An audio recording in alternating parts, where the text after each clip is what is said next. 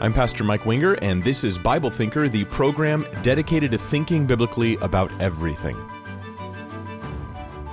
Okay, so here we are. We're in Mark chapter 7. Mark chapter 7. We're going to take a big chunk of scripture today, Mark 7, verses 1 through 23. And uh, let me preface it by saying this. Um, here in Mark 7, here in, in the first century, and Jesus encountering these religious leaders, they were doing it all wrong. Uh, they thought they were following God, but some of their religious practices were not only not following God or not pleasing God, they were actually offensive to God. They're, the things they thought that God was pleased with were actually somehow a disguise for them to be rebelling against God. And I want to say, as we're looking at the things going on in the gospel, we're seeing the same issues that we face today. They look different. We have different window dressing on our issues, but they're the same issues because people are people are people, right? Throughout time, we just keep recycling the same life experiences with different window dressing on it. So this should apply uh, into our lives very directly. We're going to learn a lot today um, about following God's heart, along with other theological and apologetic things as we do. This is part 23 of the Mark series, and we're in Mark chapter 7, verse 1 through 21 through 23. And I'm just going to read straight through the passage because this is a Bible study, right? This is, we want to understand, you want to walk out going, this section of scripture, I understand it and I can apply it into my life. Both of those elements we want to have in place. So let's read it, just load it into your mind, soak in the ideas, load questions as we're reading it, what about this? Why does it say that? How does the top connect to the bottom? How is this one cohesive section? What's Jesus trying to get across? Kind of be asking all that. So here we are, Mark 7, verse 1. The Pharisees and some of the scribes gathered around him when they had come from Jerusalem and had seen that some of his disciples were eating their bread with impure hands, that is, unwashed. For the Pharisees and all the Jews do not eat unless they carefully wash their hands, thus observing the traditions of the elders. And when they come from the marketplace, they do not eat unless they cleanse themselves. And there are many other things which they have received in order to observe, such as the washing of cups and pitchers and copper pots. the Pharisees and the scribes asked him, Why do your disciples not walk according to the tradition of the elders, but eat their bread with impure hands? And he said to them, Rightly did Isaiah prophesy of you, hypocrites as it is written, This people honors me with their lips, but their heart is far away from me. But in vain do they worship me, teaching as doctrines the precepts of men. Neglecting the commandment of God, you hold to the tradition of men. He was also saying to them, You are experts at setting aside the commandment of God in order to keep your tradition. For Moses said, Honor your father and mother and your mother, and he who speaks evil of father or mother is to be put to death. But you say, if a man says to his father or his mother, Whatever I had, whatever I have that would help you is Corban, that is to say, given to God, you no longer permit him to do anything for his father or his mother, thus invalidating the word of God by your tradition, which you've handed down. And you do many such things as this. After he called the crowd to him again, he began saying to them, Listen to me, all of you, and understand. There is nothing outside the man which can defile him if it goes into him. But the things which proceed out of the man are what defile the man. If anyone has ears to hear, let him hear. When he had left the crowd and entered the house, his disciples questioned him about the parable. And he said to them, Are you so lacking in understanding also? Do you not understand that whatever goes into the man from outside cannot defile him, because it doesn't go into his heart, but into his stomach and is eliminated? Thus he declared all foods clean.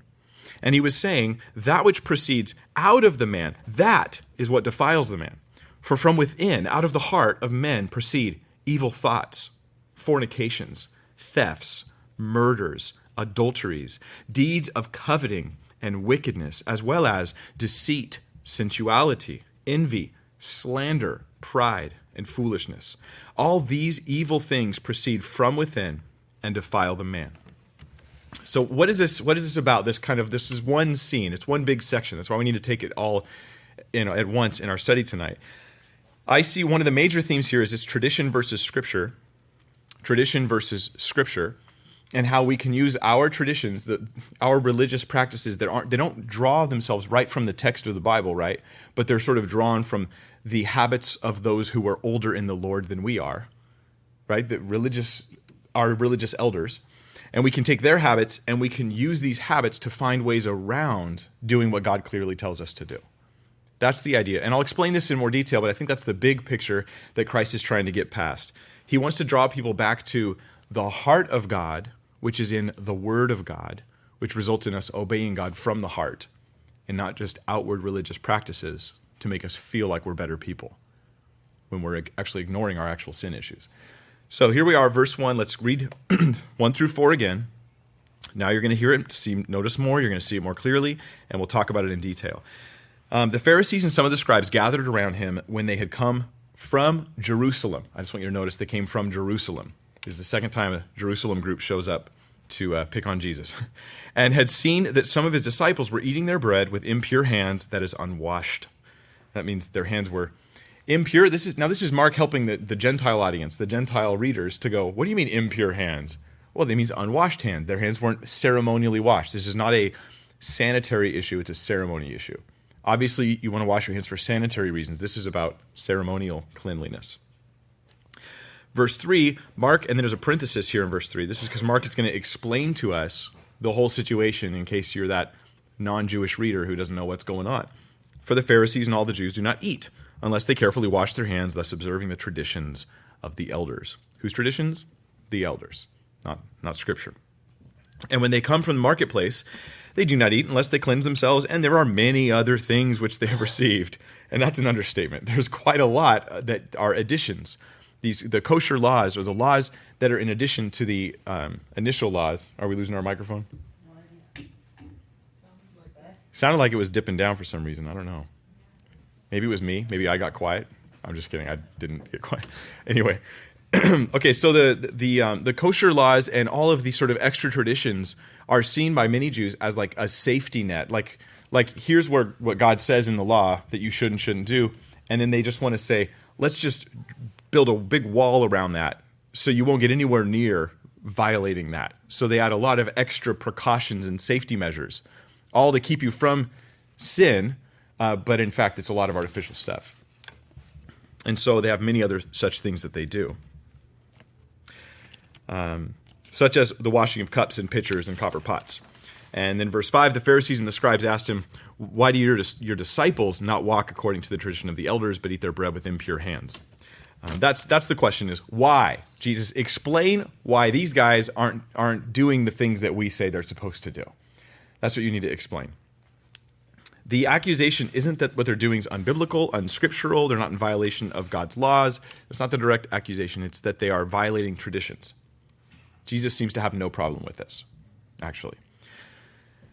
Notice this, though, that these Pharisees, these Sadducees, the ones who come from Jerusalem, they literally show up to disagree with Jesus and something I notice about them. They show up to disagree. it's as though the agenda, and this is kind of, I'm, I'm just observing this from the text, it seems like their purpose is to find something wrong with Jesus. Now, they look at Jesus and they don't see anything wrong, but they see his disciples and they see something they don't like, so then they're going to challenge Jesus with that.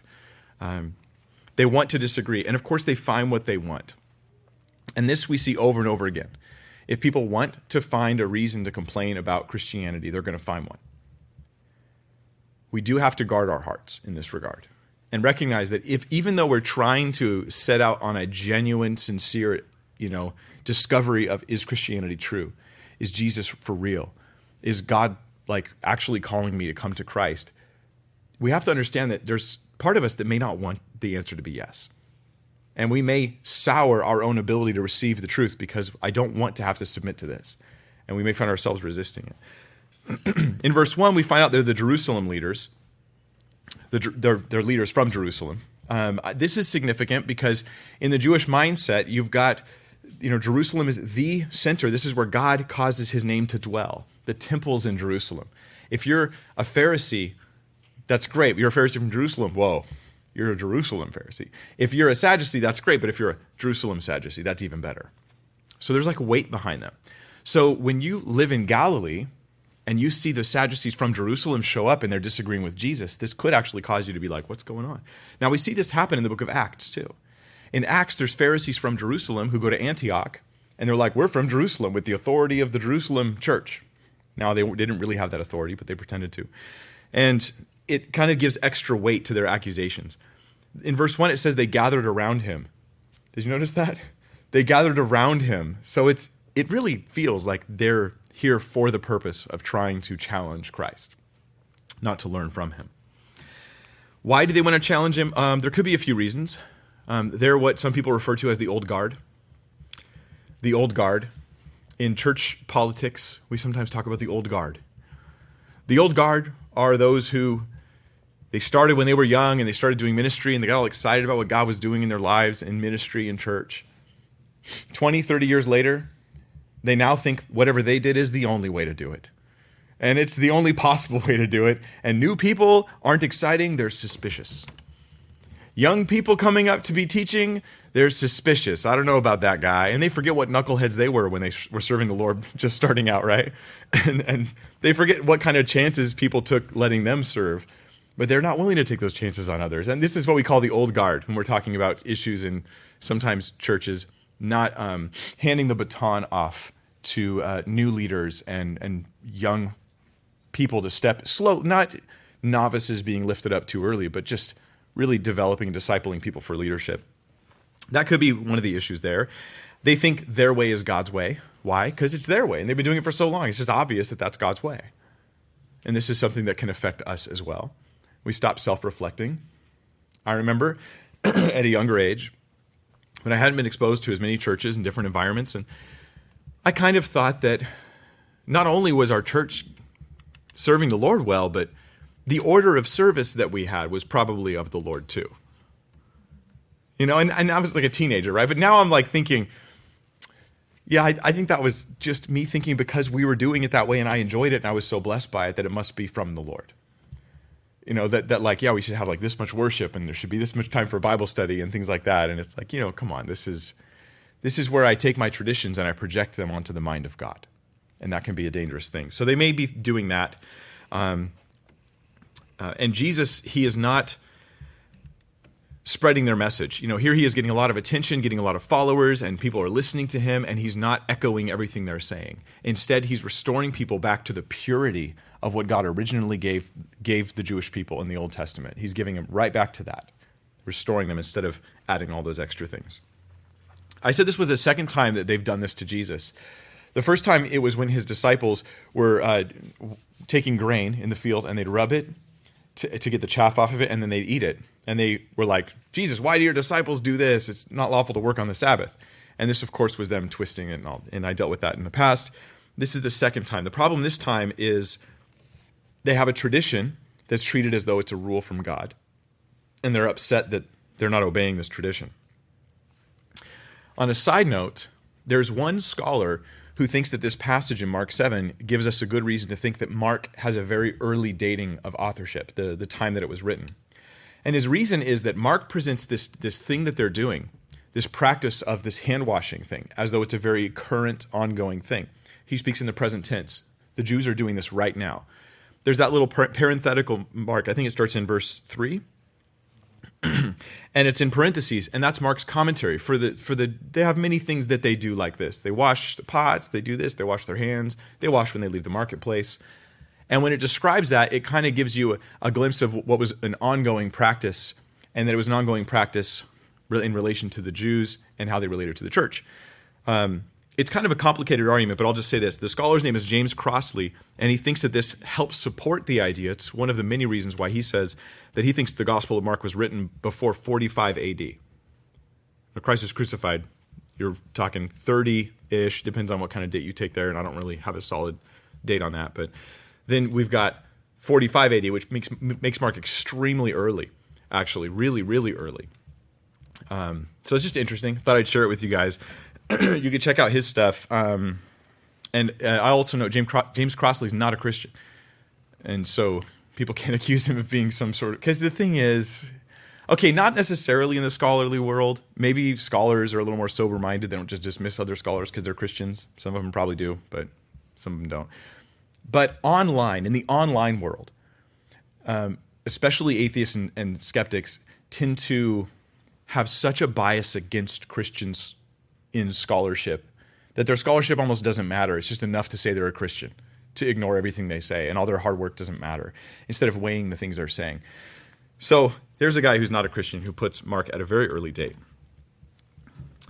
Um, now, notice this when the Pharisees come against, and the Sadducees here come against Jesus, um, it's not Jesus they come against, it's the disciples. Now, this is the second time they did that. They accuse the disciples of doing that with the wheat. Now, the disciples of not washing their hands. Does that mean Jesus wasn't doing that with the wheat? Jesus wasn't failing to wash his hands? Is that what that means? Or maybe it means that they just didn't know whether Jesus did it or not. You know, they didn't weren't observing Christ carefully enough. I don't know. I mean, did Jesus eat with unwashed hands in this case? Uh, did he roll the chaff off the wheat? I don't know. The, the only thing we do know is he did heal on the Sabbath. This was one specific thing he did that they actually came against. And they said, You're breaking the law because you healed on the Sabbath. And he was like, You're being stupid. I'm paraphrasing the passage here. you could go back and watch that study. We already did that one. Um, so we don't have any record of Jesus ever washing ceremonially or not washing ceremonially. We just don't have record of this kind of thing happening or not. We don't know, except for the baptism he did, which was for us. The baptism he did was on our behalf. Ultimately, he's he's he's living the perfect life for us, and then goes and dies in our place on the cross. Uh, the whole thing he's doing, his whole life is redemptive for us, right? From from the from the moment of his birth, all the way to the cross, all the way to the resurrection.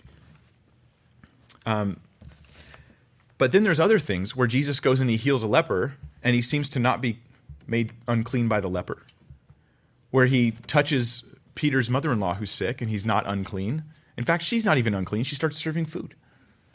Doesn't have to wait till sundown or none of the normal procedures. She's just not unclean. When he is, was touched by the one with the flow of blood, there would have been an uncleanness there, but no, he doesn't have it. In fact, she's not even unclean. The message here, I think, is that Jesus is clean and he's the clean one who makes us clean. That's the message of, of Christ. He's the source of true purification. And that does weigh in on this passage ultimately when you zoom out. You see, Christ is the source of true purification. All right, verse 6, let's move on. And he said to them, Rightly did Isaiah prophesy of you hypocrites. And now he's going to use the Old Testament to rebuke them. They're using tradition to rebuke him, and he's using scripture to rebuke them. Rightly did Isaiah prophesy of you hypocrites, as it is written, This people honors me with their lips, but their heart is far away from me. But in vain do they worship me, or it's purposeless. Their worship to me is pointless. Teaching as doctrines the precepts of men, neglecting the commandment of God, you hold to the tradition of men. The Isaiah passage here is from Isaiah 29, verse 13. And what I think is really interesting is how Jesus introduces it. Did you notice it? Rightly did Isaiah prophesy of you. Now, in Isaiah, when you read Isaiah, it's not a, a future prophecy in the context of Isaiah. Isaiah is talking about the Jews of his time. But Jesus says that Isaiah was not only speaking of the Jews of his time, but he was speaking as a prophet. And here's not just not just means it, it doesn't just mean it's a future prediction, but he's speaking as a, the mouthpiece of God about not only the Jews of that time, but any Jews who would be like that as well, because we live in patterns. We live in patterns. So you find that in Scripture, there's someone like you. Whatever you're going through in your situations in your life, you frequently find there's someone just like you right there, and you're like, Isaiah's prophesying about them, but he's talking about me. Because that's how I am right now, too. We go through the same issues, the same struggles, the same rebellions, and there's many who care very much about what's called hermeneutics. That's like proper Bible study techniques. Hermeneutics is a fancy word. Hermeneutics is the art and science of biblical interpretation. That's the at least that was the fancy term they taught me. I thought it was pretty clever. The art and science, because it's an art and a science. It's very careful, yet it's also flexible and literary. And anyway, it's it's a neat thing to study. But some people are very rigid in their hermeneutic in order to keep themselves from abusing scripture, and that's good. Like I don't want to abuse scripture, but don't forget that scripture is also talking to you. And I mean, one one person puts it this way: they say scripture is not written, um, you know, about you or to you directly but it is written for you. And, and you know this as you just read the word. You're like, oh, this is, yes, it's for me, man. When you read Psalm 23, you were like, I know David said this about him and the Lord, but it's about me and the Lord too. And you see that it does connect to you. And it's not just like a pure scholarly, I'm just researching data. I'm just data mining the Bible here. But I realize it applies into my life. And that's really important that we realize that. Jesus thought so too. That's my point here. If Jesus thought Isaiah could be speaking about Jews hundreds of years later, then maybe he could be talking about you too. depending on your situation. Let me give you another example in the scripture of how the Bible gives us the ability to interpret it, not seeing me in the in the text like it's directly about me, but but applying it into my life, taking principles from scripture and applying it into my life. It's um, 1 Corinthians chapter 10. 1 Corinthians 10, verses 1 through 11.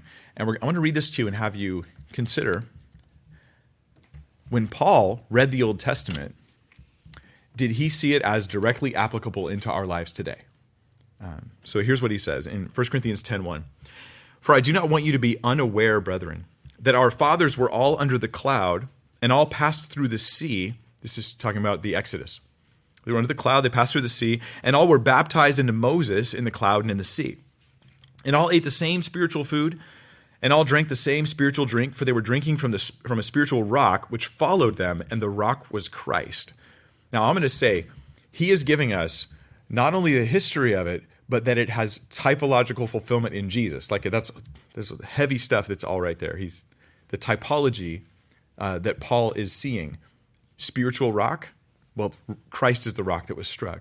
Spiritual drink, the, the drink that came, the light living water that comes from Jesus is like the water that came out of that rock. They were baptized into Moses. It's, so the Red Sea is like a baptism, picturing um, our baptism into Christ. And so we're getting this typology. And so he goes on, verse 5 Nevertheless, with most of them, God was not well pleased, for they were laid low in the wilderness. Now, these things happened as examples for us. Examples for us. I'm supposed to be learning from these things. This should apply to my life. So that we would not crave evil things as they also craved. Now, here's what I want to say modern preachers, a lot of times, they only see the Old Testament as examples for prosperity verses and examples for to give you victory. And yet, Paul's like, and what is what's the lesson? That you wouldn't crave six sinful things like they did. And so the actual lesson has to do with putting off the flesh, putting off sin, and trusting God and living holy lives is actually the lesson we're getting in this situation. Um, verse 7 Do not be idolaters, as some of them were, as it is written. The people sat down to eat and drink and rose up to play. Nor let us act immorally, as some of them did, and 23,000 fell in one day. Nor let us try the Lord, that's like testing God, tempting God, as some of them did, and were destroyed by the serpents, nor grumble, as some of them did, and were destroyed by the destroyer. Now, these things happened to them as an example, and they were written for our instruction, upon whom the ends of the ages have come. In other words, Israel stands as the constant bad example for us to learn from. That's what we're getting. So we have two things in Paul's understanding of the Old Testament. He gives us typology, that these things all represent Christ, and life lessons that from the errors and failures of those in the scripture, we can learn not to fall into the same traps because you are the same as them. I remember years ago reading the Old Testament and getting frustrated with Israel. Why won't you just honor God? Why won't you just serve him and follow him and obey him? Oh my goodness, they went back to the Asherahs again. They went back and built the high places again. What are they thinking? They want to go back to Egypt? Do they not remember? I remember thinking these things, and at some point it hit me like it's hit up all you guys probably at this point, right? I realized I'm the same way with my sin issues. Oh my goodness, that's me. And all of a sudden, all of my like arrogant, judgmental attitude just, I realized, thank you, God, that you didn't forsake him after all that. because maybe that means you're not going to forsake me, you know, and especially as a younger believer, I was not secure in the security that I had in Christ. And so it, I, it, I, had to grow in theology before I could really rest in the finished work of the cross. Um, but yeah, he hasn't forsaken them, and that's encouraging to me. But I learn from their mistakes. so, um, yeah, I do care what the original author says in the Old Testament. I care what the original audience says, but I also realize there is an inspiration from the Holy Spirit, and these things are written for my benefit as well. And we should look to grow in those things. So back to uh, Mark 7 and Jesus and these guys. Um, I think this gives us the danger of tradition. The danger of tradition. And we all have traditions. You have traditions, whether you think you do or not. It doesn't mean they're all bad, that doesn't mean they're all wrong. But you should at least be aware that there's things that you have in your Christian life that are extra biblical traditions. You know, like um, I remember at one point realizing that uh, Calvary Chapels we kind of as a group we kind of have like a like a sort of we want to make sure our buildings don't look like churches. It's just like a thing, right? It's not bad, it's not good. It's just it's just like the way it was Calvary Chapels. I don't know what it is. It's like you kind of want to make sure your building doesn't look like a church. It's like if you're meeting in a warehouse, that feels more spiritual for a Calvary Chapel, which is funny because for most of the other world, the rest of the world, they're like, yeah, that's the opposite of how it feels to us. But there's something about that. And this is pure tradition. This doesn't need to stay with us. This is just kind of like something that was inherited because when the Lord was moving, they happened to be meeting oftentimes in these like random locations, warehouses, living rooms. Um, God was really blessing, the Holy Spirit's working. And then some people started to associate the work of the Holy Spirit with the warehouse they were meeting in. That was the mistake, right? That's not necessary. These things aren't necessarily together. We want the work of the Spirit. We don't think it has to be in a warehouse. I want the work of the Spirit. I don't think it has to have stained glass. But either one of those is fine because I don't really care because I can see that's tradition and not actually the work of the Spirit. So there is a danger in tradition. Uh, it can lead us actually to con- to neglect the commandments of God and becomes an excuse for disobedience, and that's where Jesus actually rails on them. He's not mad that they're doing the traditions. He's mad that they're using them to get away from what God's actually commanding them to do in their lives. Notice that he accuses them of neglecting the command of God because of their traditions. He doesn't say rejecting the command of God, which is very different. So they're not consciously saying, God, we're going to rebel against you. No, they're just focused on thinking, I'm okay because I'm doing A, B, C in my life. And then they just forget about the greater, more important things that God wants them to do in their lives. So the question I have is there something I'm neglecting with my tradition? You have a tradition, right? You, you go to church at certain days and certain times. Maybe you open the word and you read it at certain times. Maybe you pray over your meals. That, that's a, that, I, I think that's a healthy tradition. These are, these are healthy traditions, in my opinion. But are they causing you to neglect the high calling of love towards your fellow man and the high calling of holiness in your own character? Because you've seen it and I've seen it. People who have obvious, serious, unchristian flaws in their character, but they think they're good because their theology seems really sound. I just want to make sure I'm not doing that too. Like, I'm not here to necessarily point the finger, but I want to make sure I'm not doing that. And that's my job. It's your job is to reflect and make sure that this isn't happening to you because what happens to them can happen to you. Let them serve as a bad example in this situation. I remember talking to um, a young person years ago, a college age guy, and he was one of those guys where you just you think it seems really obvious that he's not a believer. Um, the only time he would ever bring up Christ is to affirm that he is a Christian. That was it. So otherwise, otherwise in his life, he seemed very worldly, seemed no like no love for Jesus and no concern for serving God in any way. And so you wonder, you don't know. I don't know his heart, you know, but I wonder. I wonder if he's genuine or not. And certainly you can't help but wonder, even if you don't know the answer. And I was talking to him and I, I asked him, I said, like, are you are you a Christian? Are you like really a Christian? And he was like, Absolutely I am. And he said, I go to church. And then he said, I try to read my Bible. I don't know when people started calling it my Bible, by the way. I'm just, when that happened. My Bible. I try to read my Bible. you have your own? but um, I know what they mean. I just think it's kind of interesting that we do that. Um, but but he said, I try, to read the Bible, which is interesting. When you say you try to do something, you're sort of implicitly saying that you don't do it. so you may as well say, I don't read my Bible. But um, he said, I go to church, I try to read read the Bible, and I've been baptized. And I thought, everybody always says that, right? Are you a Christian? Here's the things I do. And so I thought, how do I get past the defenses? Because maybe he thinks his traditions make him a Christian. Just like the Pharisees, I wash my hands, I do this, I tie this, I do that, I do that. So I'm good with God. And yet there was some serious holes in, in their relationship with God. And Jesus is trying to point those out, but they can't see it because they think they've got their lives figured out. So instead, I asked a different question. I said, How's your walk with God? And I don't usually ask, I think it's a good question to ask yourself. I don't usually ask other people that because I feel like it's deeply personal and makes them feel uncomfortable. Even if their walk with God is great, I think it's just a deeply personal question and it makes people feel uncomfortable.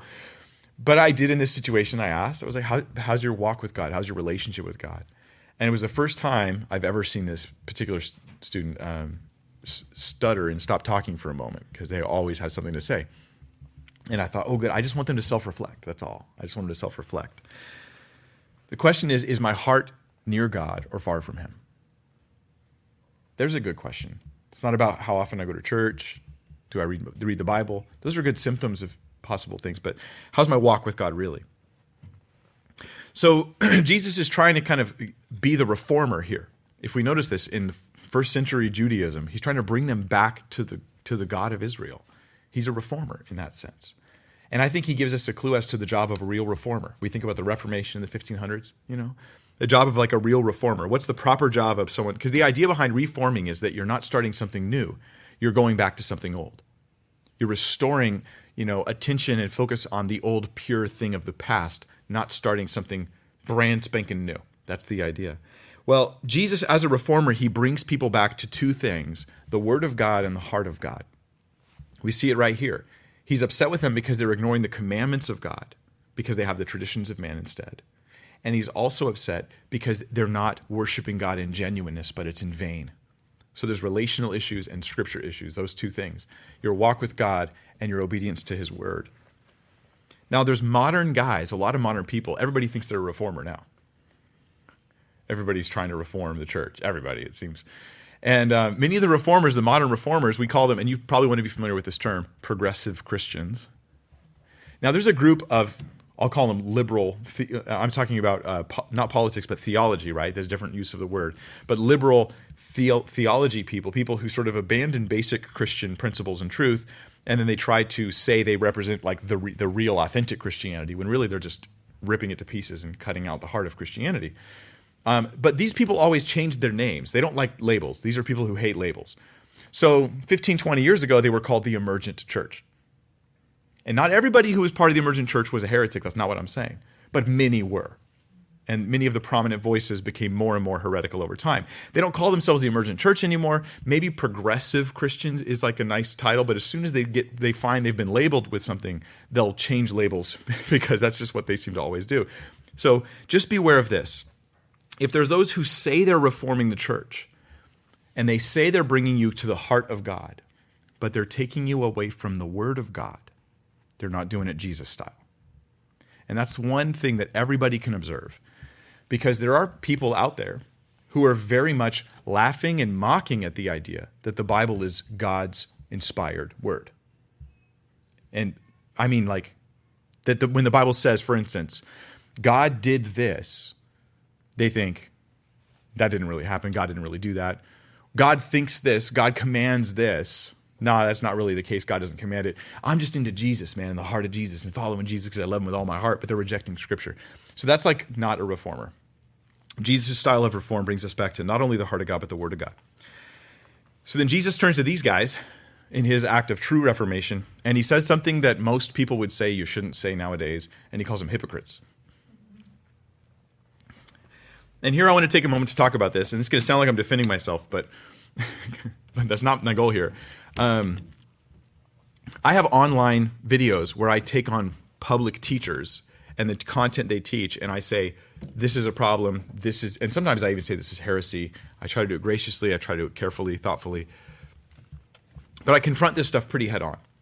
And I will see in the comment section of these videos something that comes up in people's mind, and they say, Mike, why aren't you doing Matthew 18? Jesus in Matthew 18 told us that if our brother sins against us, we should go to him privately and seek to resolve the issue just between us and them alone. And then if they won't hear, then you go with two or three others from the church. And if you won't hear them, finally you can you can tell it to the church and you can deal with it publicly. Publicly is the very last option.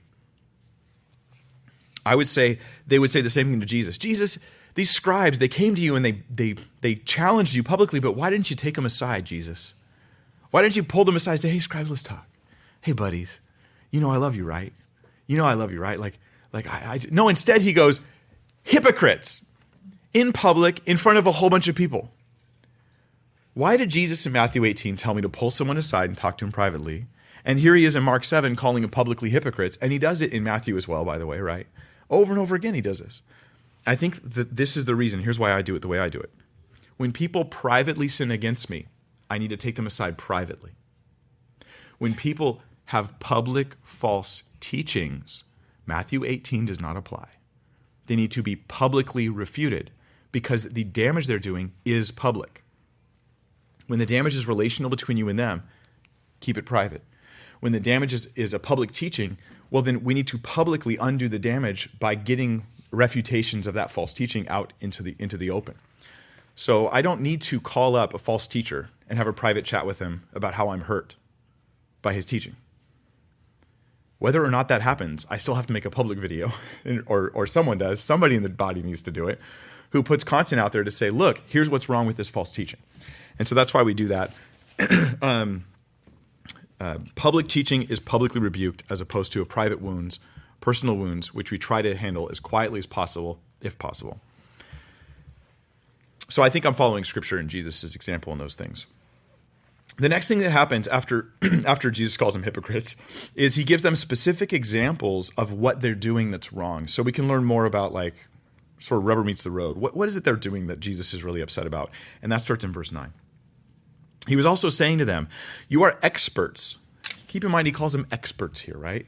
You are like pros at this, at setting aside the commandment of God in order to keep your tradition. For Moses said, Honor your father and your mother. And here's his example. And he who speaks evil of his father or mother is to be put to death. Now, okay, that's the commandment to God. Honor them, and if you speak evil of them, you're put to death. Now, there's more to the detail of the commandment. There was it wasn't just a passing phrase of speaking evil. There was more to it than that. But the point is that God's heart towards children honoring their parents is a really big deal. A really, really big deal. Then, then going on, verse 11. But you say, if a man says to his father or his mother, Whatever I have that would help you is Corban, that is to say, given to God. And this is where Mark's helping us out. Corban is a phrase in the Greek, it literally means a gift to God. So let's say I say, Well, my, my home is a gift to God. My home is Corban. And then your parents are like, ring, ring, ring. Hey, we're coming into town next Tuesday. Can we stay at your place? And you go, I'm sorry, mom and dad. My home is Corban. It's a gift to God. I cannot use it for you. I can only use it for God. You'll have to find a hotel. That would be an example. and so he says, You say, if a man says to his mother, his father or mother, whatever I have that would help you is Corban, that is to say, given to God, you no longer permit him to do anything for his father or his mother thus invalidating the word of God by your tradition, which you've handed down, and you do many such things as that. There's all kinds of weird little things that they would do to get around just being obedient to God. And they would have it technically, tradition wise, right. Um, in the Mishnah, in the Jewish Mishnah, Mishnah, you could look this up. It's in Nedarim 5 6. Nedarim, N E D A R I M, 5 6. It records a situation where a man made a vow that he met, that um, that resulted in or meant he wouldn't use any of his stuff to help his father. Now the Mishnah is coming much later than Jesus, like you know, century later, you know, sometime in there. It's hard to get the dating of some of the stuff in the Mishnah, but it's coming a while after, right? This may not have been as big of an issue a century later as it was at the time. Um, but there was a situation where it's actually they're discussing a situation just like this. He made a vow, and that meant he wouldn't help his parents with his stuff. Philo, who's actually a contemporary of Jesus, Philo of Alexandria, he records in his book Hypothetica 7 3, and I'll read it to you. He says, If a man has devoted his wife's sustenance to a sacred purpose, he must refrain from giving her that sustenance. So with the father's gift to his son or a ruler's to his subjects. Honey, uh, you don't get dinner tonight. I devoted it to the Lord. Like, and, and God's like, yeah, I really want that. That's what I really want. He's like, how about you give your wife her sustenance? And but Philo actually said, no, you don't in this particular situation. So this was an example Jesus pulls out of their real lives that's going on at the time in the first century. They would find ways of getting around obeying God. The modern application of this, I think, isn't too hard to find. For instance, Christmas. Christmas is one of the most divisive issues on the internet for Christians. Um, I get the most hate comments from believers uh, in my videos related to Christmas, where I try to argue that Christmas is not inherently pagan, although it can very easily become materialistic and ungodly. I'm not saying it, it's just not inherently pagan, and we go through history to find out is it really does it really have pagan roots? Does it come? Is every element of Christmas really paganism? When you put an ornament on your tree, are you bowing down to some Asherah? thing. And I go through all that and try to demonstrate that, that, thank God that's not the case. I'm very happy to say that's not the case. But there are some who have received a tradition that is not in the Bible that celebrating holidays, Christmas, whatever, is evil. And they use this tradition to be completely and utterly unloving to other Christians. They have a tradition that allows them to get right past God's heart for how we would hold together in unity in love. And I would say, even if you think celebrating Christmas is evil, go read Romans 14 and then hold hands and don't judge and have bitterness towards your brother or sister over these di- dispute, disputing or doubtful issues. It just isn't worth division. Tattoos are like this on the issues of like tattoos. There's some who've received traditions on the topic of tattoos. It's it's it's bad or it's good, it's whatever. My point is it shouldn't be divisive. This is actually not an issue Christians need to be dividing over. This is a tradition. This is not, oh, but I have scripture in Leviticus. And I'll be like, well, you don't know how to read the Old Testament very well, it seems to me.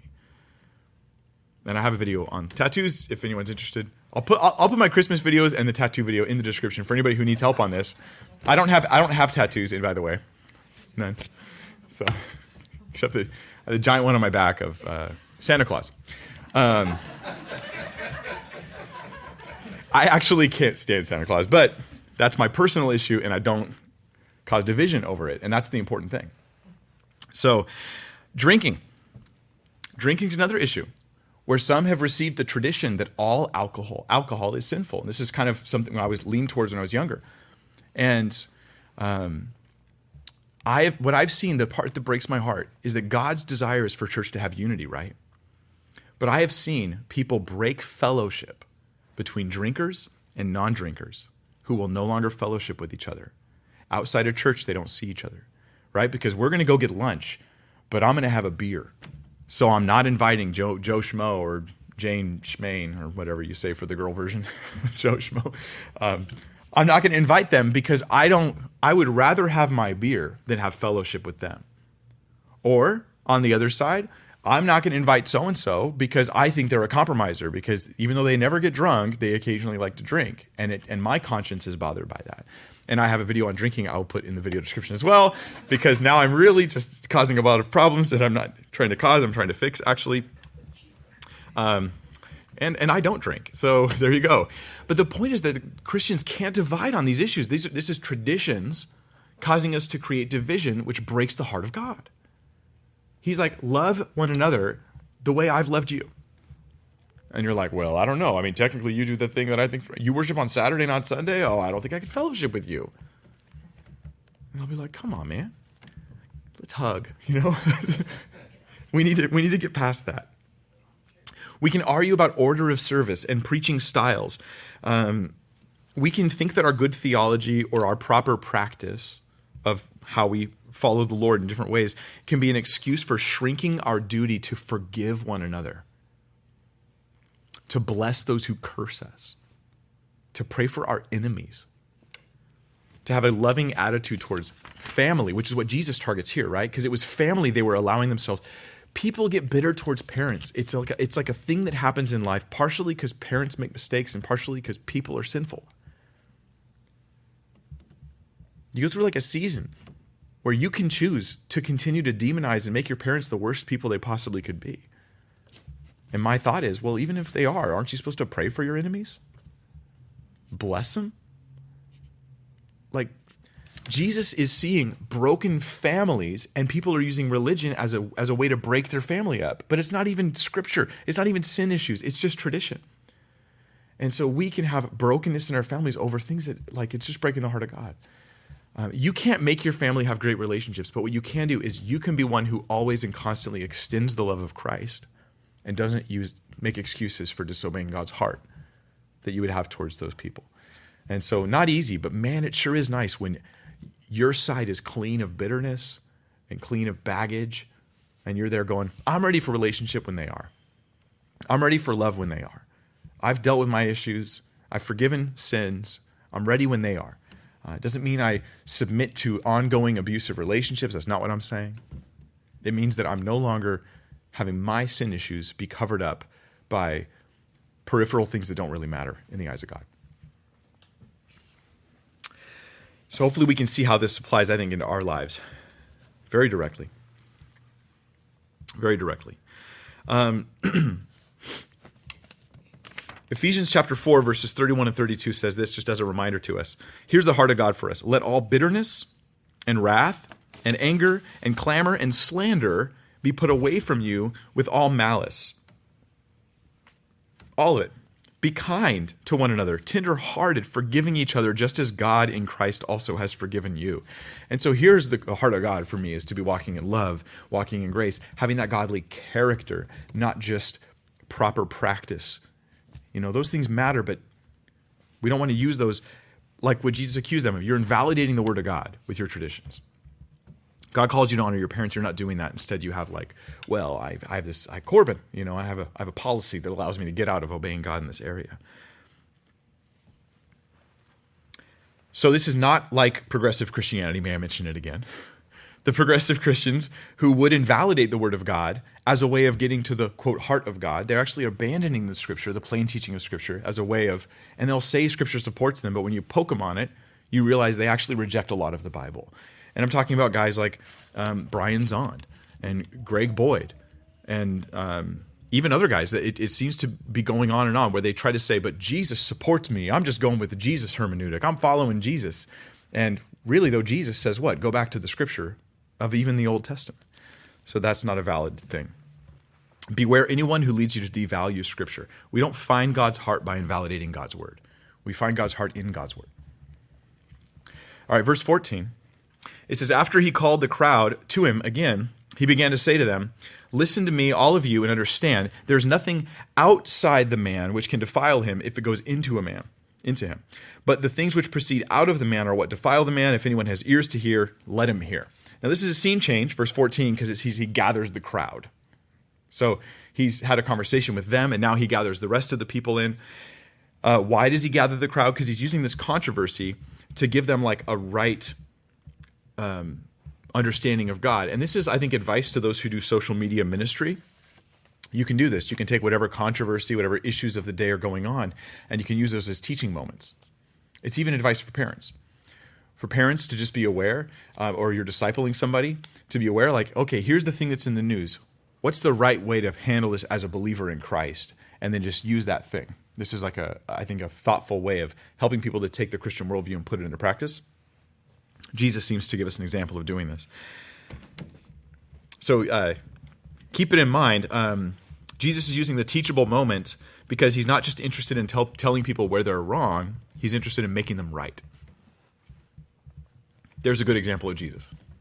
Now, don't get me wrong. He tells you where you're wrong. Like he's straight up in their face. He's like, "You're hypocrites," and he doesn't even pull punches. He's like, "You're invalidating the word of God."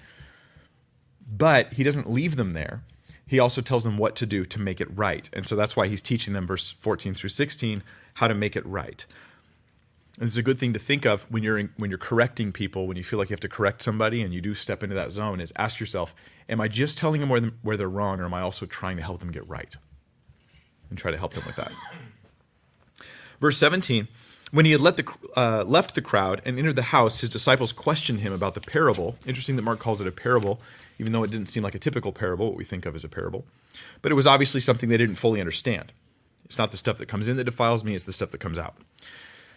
And he said to them, Are you so lacking in understanding also? Do you not understand that whatever goes into the man from outside cannot defile him? And he's speaking here of spiritual defilement, uh, because it does not go into his heart, but into his stomach and is eliminated. Thus he declared all foods clean.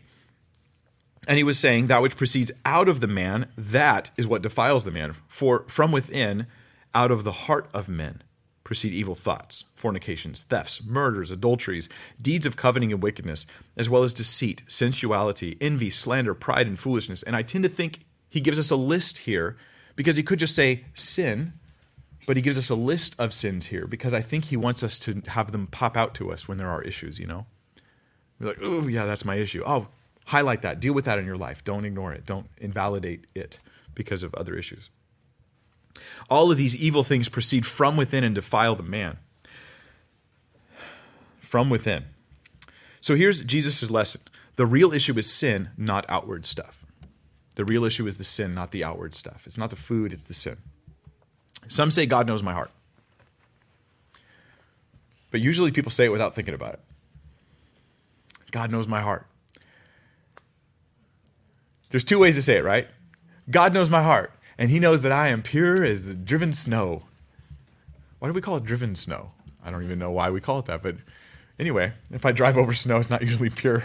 After that, it's got like tire marks on it, but it means something. Anyway, pure is freshly fallen snow, and other people say God knows my heart, and they realize I'm in great danger. Right? Because you don't know my heart, but God sure knows it. He knows about the temptations and the struggles and the things that are coming from within me that I have to deal with the thoughts, the impurities, and all that stuff that I still ongoingly have to deal with. And God knows my heart. Evil thoughts come from within. So there's a sin problem in mankind. And you might think, does that mean every time I think an evil thought, I've already sinned? Like if a thought just occurs to me, as they do, have I already sinned because that came from my evil nature? I don't think so. I think, though, that it can be sin while it's still a thought. It can become sin, and I think the point at which it does is when it joins with the will. So the thought is like a an opportunity for your will to respond. When I yield my will to that thought, as opposed to rejecting it, now it becomes a sin now it becomes a sin. And that's like a good thing to deal with is those who are dealing with you name the temptation. Whether if it's bitterness you feel oh i want to be bitter but i reject that. I, I want to i see that i feel it but I, I, reject that. Okay good you're not you're not actually walking in bitterness. You're not in, letting it sit in you. Even though it's not a physical outward action it can still be a sin. Um, so it's when, when it's joined to the will then it comes uh, the New American Commentary says this about the issues of, of the heart here. What's Jesus talking about? It says, The heart in the Bible is a symbol of the rational, intellectual, decision making element in human beings and not the emotional, affectionate element. So it's from your, when it's from my heart, when it becomes part of my will, I yield my will to sinful desires. At that point, it's sin. So he gives a list of different sins. He says evil thoughts. Um, that's pretty broad. evil thoughts themselves, okay, that's pretty broad. That's that means you're in spiritual warfare. The moment you are, you have an evil thought, okay, now is a spiritual battle that's going on. Fornication is a word that Jesus uses here. It's a catch-all phrase for just all sexual sin. It's not just adultery because he lists adultery separately, doesn't he? So this is like a catch-all phrase for all kind of sexual sin. In our culture, it's like we have to actually tell people this that outside of male, one man, one woman marriage, everything else is actually sin. Then there's thefts, murders, adulteries, and then in uh, he goes on and says deeds of coveting, and I think that's really interesting. He mentions deeds of coveting. And now there's some cultures at different times we see certain things as just not such a big deal. Like there are cultures of cannibals where they're actually eating other human beings and they don't feel so bad about it. I mean, just think about that. Like that that that's like a moral depravity in that culture in our culture we have moral depravity in the area of abortion in particular. It's like it's like the radar's not even going off. We're not freaking out about it like we ought to. This is a big deal. This is a big deal. Every flag should be at, at half staff until abortion is stopped right? This is like a huge huge crisis that's going on and we're not freaking out about it properly and not responding morally like we ought to. But there's other areas too and deeds of coveting i think is one of those. I think that we consider coveting as almost like a like a non-issue like it's not a big deal to be coveting. I just want, I want, I want, I want, I want. And we live in a very materialistic society. We're constantly confronted with things to want, and it's even enjoyable to just go around wanting things. Right? It's like window shopping. I'm not saying window shopping is coveting, but I do think some of it is, right? At least for some people, maybe you're just wandering around, you just enjoy looking around, and there's no coveting going on. But there is a kind that's just coveting. I want, I want, I want, I want, I want. And this can be a very unhealthy thing. Romans 7 7 says this What shall we say? Is the law sin? May it never be. On the contrary, I would not have come to know sin except through the law. Now, Paul's saying how he became self aware of how sinful he was. That's interesting, right? This is something every Christian needs. You need to become self aware of how sinful you are. It's a healthy thing, it's not a con- condemnation thing. It leads you to Jesus, man, and freedom. But he goes on and talks about one example of a law that really blew his mind when he realized how sinful he was. He says, um, For I would not have known about coveting if the law had not said, You shall not covet. And of all the laws, that's the one Paul picks. He's like, Man, you know what really got me? What really showed me what a messed up person I am? Is when I read in the law that I wasn't even allowed to covet. He's like, Okay, I, I didn't steal, I didn't commit murder. I, I didn't I didn't do those things outwardly, but when I read that I can't even just desire, like I can't just yield to desires, I'm like, man, I'm I'm toast. I'm I'm in such bad shape. Like this is this is Paul's version of every man's battle. Right there. And he's like, "Oh, I'm in trouble." But coveting's ingrained in our culture. And yet our culture then goes, "God knows my heart." I'm like, "You're not seeing it. Like you're not seeing it. This is a problem. God knows us." So Jesus is raising the bar, or rather, he's showing us where the bar has always been. For following God, it's radical personal sanctification radical yielding to the work of the Holy Spirit, radical obedience to Jesus Christ, where even my thoughts matter. The things I yield my mind to are even supremely important because I want to have a heart after God. This has two impacts on me. One, it makes me very desperate because I realize that if out of the heart of man, if if my sinful temptations are coming from me, what does that say about who I am? And I become very desperate. I need to be saved from myself because I'm not good. I'm not I'm not good like that, not in the quality that I need to be. And two, once you come to Christ, once you put your hope and trust in Christ and you experience the forgiveness and the grace and the justification, the peace you have in Jesus, and you're no longer condemned over your sin, then you realize that this raises the bar for sanctification. So now it's not about getting saved through obedience, it's rather uh, because he's washed me, I want real sanctification. I want to go for the heart of God that Jesus is revealing. I don't want to be like a Pharisee who lowers the bar, ignores commands like don't covet, right? Instead, I want to follow God in all ways in my life. He goes on and mentions other sins. He talks about sensuality. Sensuality, this is what in, I think the King James probably puts this lasciviousness. You remember reading lasciviousness in the King James Version? When uh, years ago, I, I was using the King James Version. And I, every time I came across lasciviousness, I had to look it up again in the dictionary because I could just never remember what that meant. Um, so then I'd look it up and it would say wantonness. I would say, oh, wantonness. Okay. Isn't that like on like the Chinese menu? It's like an appetizer. No, that's not right. Um, no, what it is is it's or unbridled lust would be what other commentaries would, would call it. Unbridled lust. Here is translated sensuality. The idea is this though: doing whatever you want without constraining yourself. It's just the attitude of I'll just do what I feel like doing without realizing that I, I do need to constantly die to self in my life. Um, that would be the idea. Um, then he says envy, pride, and pride's another one of those issues where we're just blind to it in our culture, right? We celebrate pride. Pride's like we have parades. And I don't care, and, and even in race based pride, like white pride, black pride, Korean pride. What? Like, as a Christian, as a follower of Jesus, like, what place is there for pride in that sense? Now, I understand.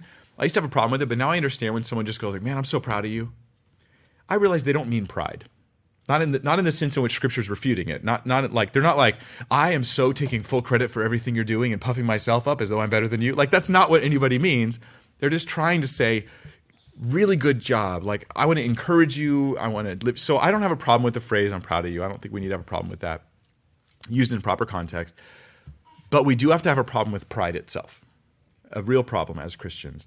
Pride is like the root of so much sin, and it's it's it's forgive the phrase, but I, I think it's the silent but deadly sin. Because you don't realize it's there, but it can ruin your whole life. It can kill your marriage. It can kill your relationships with family, friends. It can undermine your whole ministry, your service to the Lord. It can affect so many things. You lose your job, lose your house, lose all sorts of things because of just pride. So, pride is a real self issue we all have to process and work through and just become aware of. And I have a rule for myself. And maybe maybe it would be helping help you guys if you're at all like me. If I think to myself, I wonder if I have pride right now. Like if it even occurs to me, is, am I being proud? Then I probably am.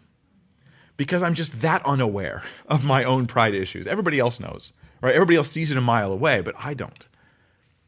So it's kind of like if you're if you're ever in a dream, you're having a dream and you're thinking, "Wait, am I dreaming right now?" Now, I notice something that when I'm not dreaming, I never think that. Like, I'm never just driving down the street, you know, halfway through the day, I'm, about to get lunch, and I think, Am I dreaming right now? Like, okay, maybe you think, I never think that. It's never once happened. So I have a rule. If I think to myself, Am I dreaming right now? The answer is yes. right? Even though I can't really tell, the answer is definitely a yes. Well, if I think to myself, am I being proud right now? If that just occurs to me, then for me, I just know it. The answer is almost certainly going to be yes. And you become a little more self aware and then help you in your sanctification, hopefully, because pride is a pretty serious issue. Um, then Jesus, at the end of it, he just mentions foolishness. And he just calls foolishness like, he includes foolishness on a, on a list of sins like murder and adultery. We, in our culture, think foolishness is entertaining. Foolishness is a, is a joke, it's entertainment. The Bible does not treat foolishness like it's a joke, it's not a game, and it doesn't treat it like it's a common expected thing. We actually do this with students, with, with, our, with our kids, right? We just say, well, they're just being a teenager. Well, Proverbs says foolishness is bound up in the heart of a child, right? But it's going to be that rod of correction that drives it from him, meaning that it, it kids need discipline. We're not talking about abusive beatings here. We're talking about discipline so that they might learn not to engage in that foolishness because it's actually very dangerous for their lives. But we often in our culture, we just think, you know, it, you know, 30 years ago, it's like, yeah, well, your teenage years, you're just rebellious, you know, 14, 15, 16. Okay, then it got a little bigger. It's like 13 to 18. Then it's the real rebellious time. It's just natural. We should just expect them to be rebellious. Don't worry about it. They'll get over it. Now it's like 7 to 35. you know, it's just getting bigger and bigger. The time of like rebelliousness and foolishness is getting bigger and bigger. And I realize we do, it's true, we have a natural human tendency to these things. But what we have to understand if we're going to follow Christ is God asked us to put off all that stuff. Put off all that stuff. It, it's not just a joke. Um, in our foolishness, we learn habits of behavior and patterns of behavior that affect us the rest of our lives. It doesn't just disappear after you stop being a teenager. And so it is a big deal to learn and grow in those areas. So let me ask you this. If you're bored in your walk with Christ, if you're like thinking like, man, I just got everything pretty much sorted out. I'm bored in my walk with Jesus, you know, I'm just kind of like, I don't even know what to do next. I would just say, do you see the radical sanctification and high calling Christ is reminding us of here? about going after the heart of God and living a pure and godly and loving life towards the world and towards believers. Um, maybe you've forgotten this, and that's why you're bored because you've you've kind of hit the stall button in your own actual sanctification. So it should be an active daily process. So the disciples, they're totally confused about all this. It says they were lacking in understanding, verse 18. Um, I think the disciples' uh, example of problem that we might experience they knew they were free from traditions, but they didn't understand what they were freed for, right? Because they weren't they were rubbing and they were not washing their hands. They understood that they didn't have to do those things, but they didn't seem to understand what they were supposed to do. They didn't know what they were all about. This is something I think youth are especially prone to. Uh, having done years and years as a youth pastor, um, youth are often the first ones to notice when in their leaders and in their parents they have mere tradition as opposed to clear scripture. Like they can see it more clearly than we can. And so they look at it and they're like, that's tradition. That's not even in the Bible, man. Like, and and and then everybody's debating all day long. And the youth, they just they, they get it. They get it because they weren't raised in it as thickly as we were. Is that a word? Thickly. That's a word. Adjectivalization. And um, What I noticed though is this: is that once the youth realize, hey, wait a minute, alcohol is not really forbidden by the Bible. Like, hold on, tattoos is like a personal liberty decision, and then they just go like hog wild with those things. Like they realize they have a liberty, but they don't think about engaging in holiness and love. They're just like liberty, like they have a license, but they don't realize there's a speed limit. You know, there there isn't that wisdom, and this is just a natural thing we experience when we're young. I think so one of my concerns with youth was always like, I want to affirm the true liberties you have in Christ. But they're liberties that you might submit yourself to the holiness and love of God. And that's the part where the disconnect often happens. And I think that that's the disciples. I think they're experiencing something like that. Um, excuse me. Um, so in uh, in this passage, I think we also get a really interesting point related to sola scriptura.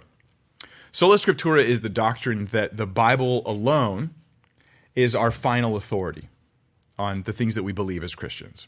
The Bible alone is that final authority, as opposed to, say, tradition, having a separate group or list of teachings or beliefs that come from tradition and they're like equal to Scripture.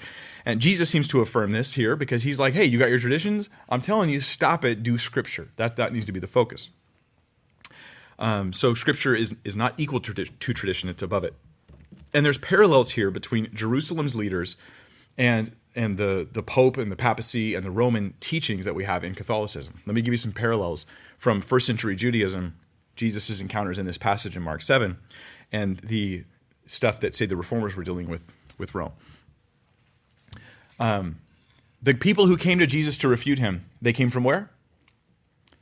Jerusalem. Right? They're the Jerusalem leaders. That is the official hub of Judaism.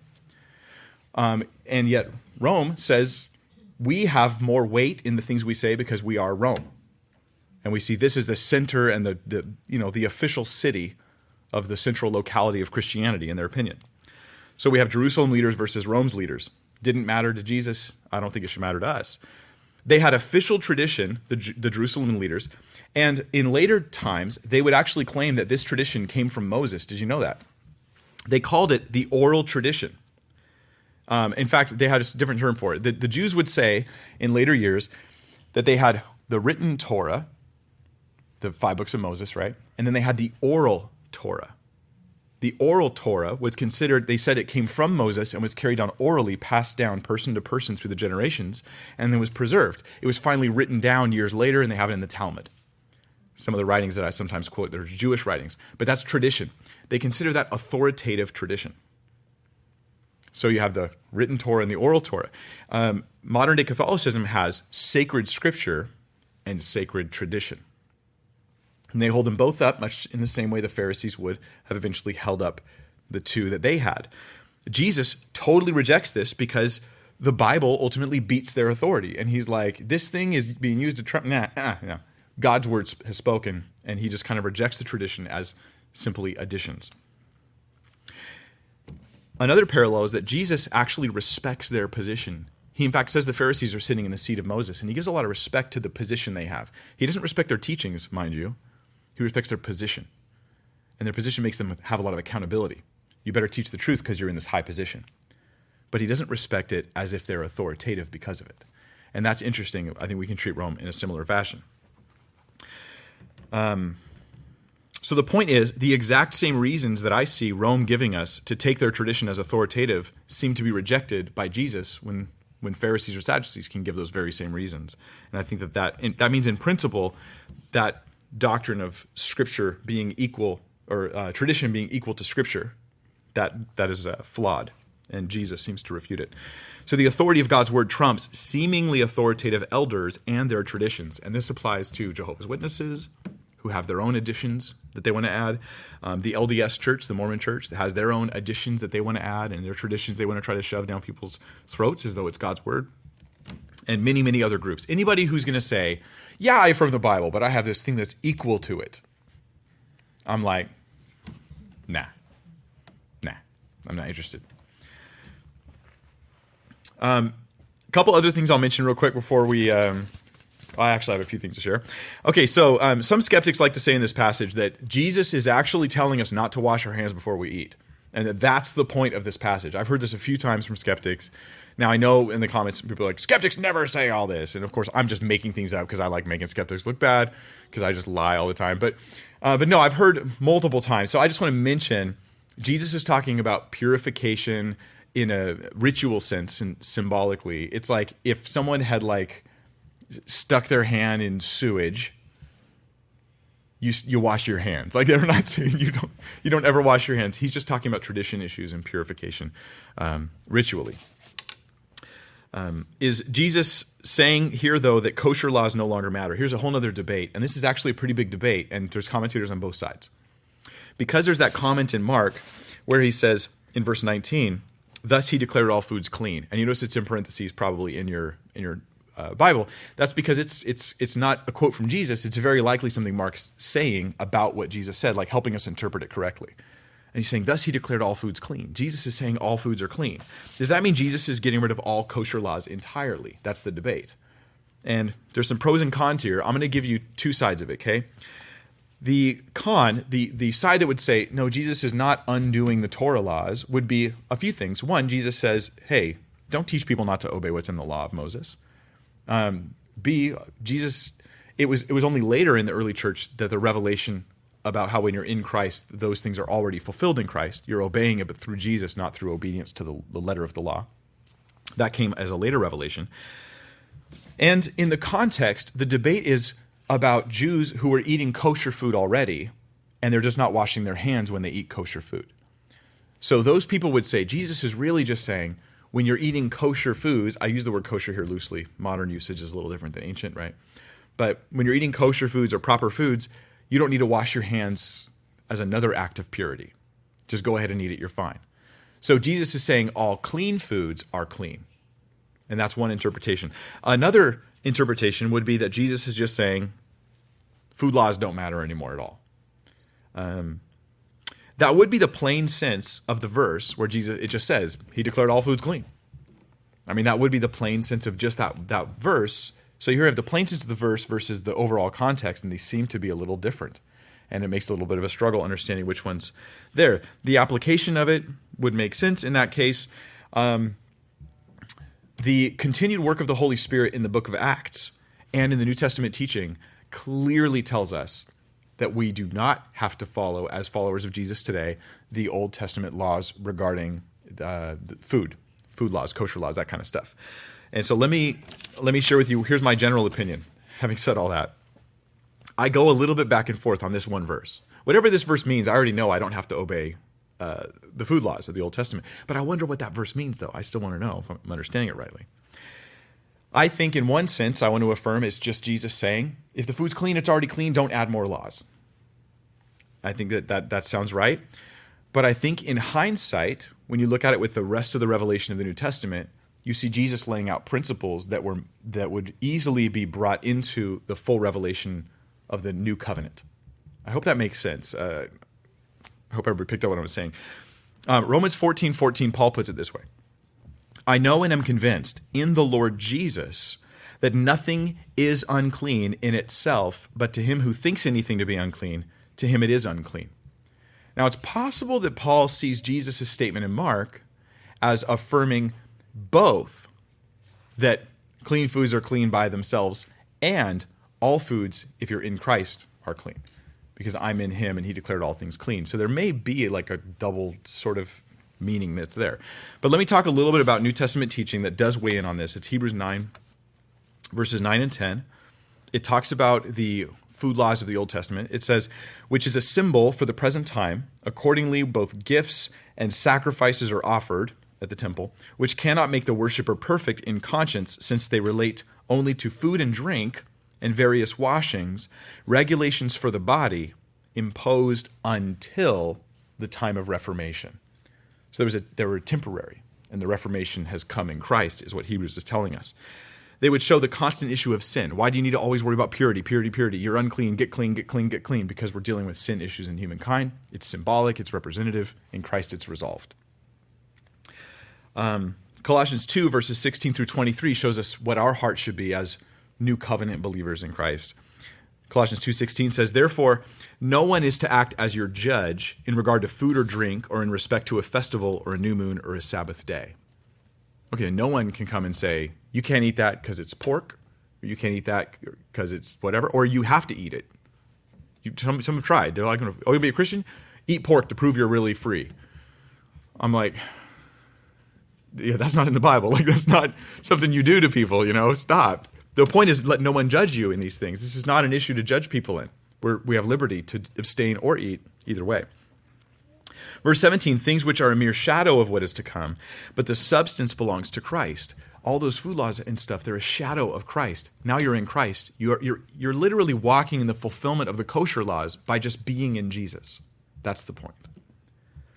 Let no one keep defrauding you of your prize by delighting in self abasement and the worship of angels, taking his stand on visions he's seen inflated without cause by his fleshly mind, and not holding fast to the head, from whom the entire body, being supplied and held together by the joints and ligaments, grows with a growth which is from God. If you have died with Christ to the elementary principles of the world, why, as if you were living in the world, do you submit yourself to decrees such as do not handle, do not taste, do not touch, which all refer to things destined to perish with use. Notice the connection of what Jesus said? He's like, when you eat it, the stomach destroys it, it perishes with the use. And now they're kind of connecting this principle to Jesus' statement in Mark. Don't let people tell you what you can't touch, what you can't eat. It just perishes when you use it. These things are just physical things. In accordance with the commandments and teachings of men. These are, the, these are matters which have to be sure the appearance of wisdom in self made religion and self abasement and severe treatment of the body. And here's the big problem, and the final point I want to make tonight. The big problem, but are of no value against fleshly indulgence. Jesus' whole point with the Pharisees is you're obsessing over things that aren't actually helping you live a sinless life, right? You're obsessing over things that aren't making you, you more pure in your walk with me. These things get us dis- distracted from walking in love and sanctification when we focus on them instead of the fullness of what we have in Christ, which means that your, your sanctification, your focus right now, should be make no indulgence of the flesh, no yielding to carnal, sinful, fleshly desires. This is all on you. No one can make you do this. It's in your relationship with God, it's part of your sanctification. No room for the flesh. That's the call for Christians. Most often, though, what we see is, well, you know, you can make a little room for the flesh, just not too much. Well, the flesh is like a pro grappler. You know, you, you go against a pro grappler and you're like, well, I'll just give him my toe. I'll just give him my toe, I'll be fine. In three seconds, he's got your whole body because that's what they're good at. You know, and, and if someone, I remember being, when I was a little kid and I visit my dad, and if he wanted to wrestle, which I never did, because he's a six foot four, big, strong guy, and I was six pounds, you know, four feet tall until I was like 16. And, and it was like, I don't want to wrestle. Whatever part of my body he gets a hold of, I lose. That's just how it works. And that's how it is with the flesh. Any yielding of my heart over to sin, it just messes me up, man. I'm yielding myself to the control of this enemy that's in me. So the question isn't, um, am I following all the right rules? That's kind of the wrong question. Nor is the statement, I don't have any rules because I have liberty in Christ. The idea is that I want to walk in the spirit and not fulfill the lust of the flesh. And that should be kind of the obsessive thoughts of my day. Am I walking in the Spirit or am I fulfilling the lust of the flesh right now? How do I just serve God, walk in the Spirit? I want to be doing this on a daily, regular basis and not confuse myself by thinking if I check certain boxes, I'm now being a good Christian. And then forget that it's a heart issue of following Him moment to moment, day to day, honoring Him. Like when in Ephesus, the letter to Ephesus came in the book of Revelation, and he complains to them that they left their first love. I, I really feel fairly strongly that they were shocked to read that letter. And that it probably took them a while to realize how true it was. Because they were going about a lot of the same practices. But the heart relationship with God, that thing was missing. Something was just wrong there. So he tells them solution, repent, do the first things. Go back to those first works, the first thing in your walk with me. Remember those days, you know, when it was just so pure and so simple. I'm, I belong to God. I'm going to live for Him. End of story. It's that simple. Let's pray. Father, we thank you for your holy word. We thank you, Jesus, that um, we see in the scripture these amazing pictures of uh, people going through lives that are different than ours, but it's the same. Uh, the issues are the same. So help us see how to apply it, how to live it out, how to take the word of God and get it into our lives so that we would be honoring the heart of God. We pray, Lord, that we would live for you and we would know how to do so. You'd remind us, Lord, to love our enemies, to honor our parents, to um, be good employees, to let love be sincere, to put off bitterness, to realize that pride is is is a terrible sin that we don't want anything to do with. To deal with coveting, and to cut those things off right at, right at the root, right at the source, Lord. To deal with those thoughts as they arise and yield to the Spirit and walk in the Spirit and walk in your love. We pray in Jesus' name. Amen.